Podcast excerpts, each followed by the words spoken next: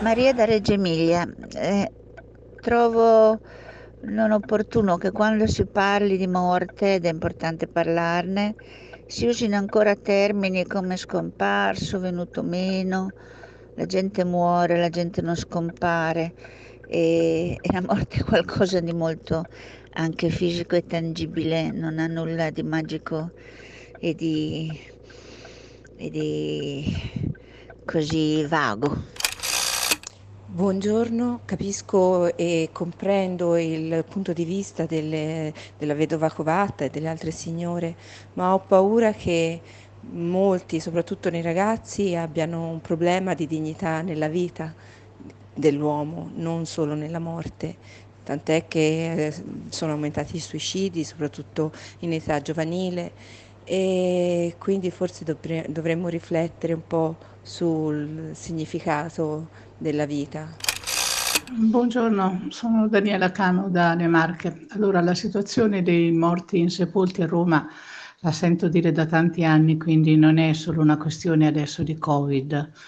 Eh, però voglio dire che non è una situazione che riguarda solo Roma, le grandi anche città, riguarda anche le piccole mie città. La mia città, che non arriva a 60.000 abitanti, eh, da un anno circa eh, i suoi i cittadini che possiedono le tombe ipogee, che sarebbero le tombe che sono metà sottointerrate e metà sopra la, sopra la, terra, non possono essere usate pur avendoci posti eh, disponibili perché c'è una direttiva europea che proibisce eh, che queste tombe se non hanno eh, le altezze determinate e pre- precise non possono essere usate per la salvaguardia di chi deve tumulare, degli operai che debbono tumulare. Quindi moltissima gente adesso poi in situazione di covid si ritrova con i propri morti accatastati nella, diciamo, nella casetta all'ingresso del cimitero oppure portati nei cimiteri delle frazioni vicine, con, naturalmente con grande dolore e anche con grande rabbia. Oppure eh, se è in grado di farlo deve spendere deve, deve a proprie spese e allora si viaggia sulle 6, 7, 8 mila euro a mettere a norma queste tombe ipogee. Questo per una legge europea. Adesso io non lo so esattamente il numero, ma lo so con sicurezza perché ho seguito.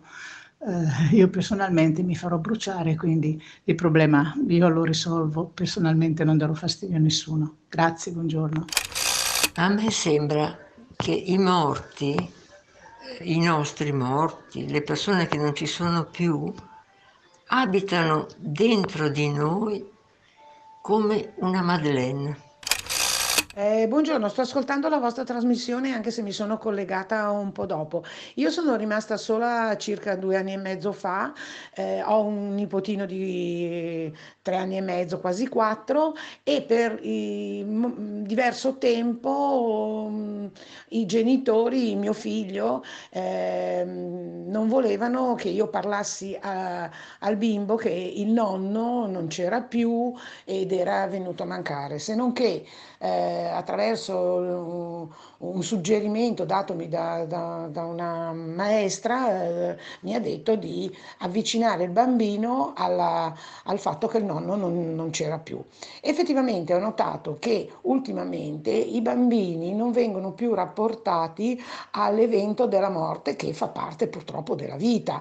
Ritengo che una volta quando noi eravamo bambini sapevamo della morte, sapevamo che i nonni o persone care potevano venire a mancare e secondo me è una mancanza fra le tante che purtroppo mi, mi, mi ritrovo a notare nel crescere questi bambini che poi diventano terribilmente fragili di fronte a certi eventi della vita che sono purtroppo naturali. Grazie, buongiorno, sono Gabriella di Milano.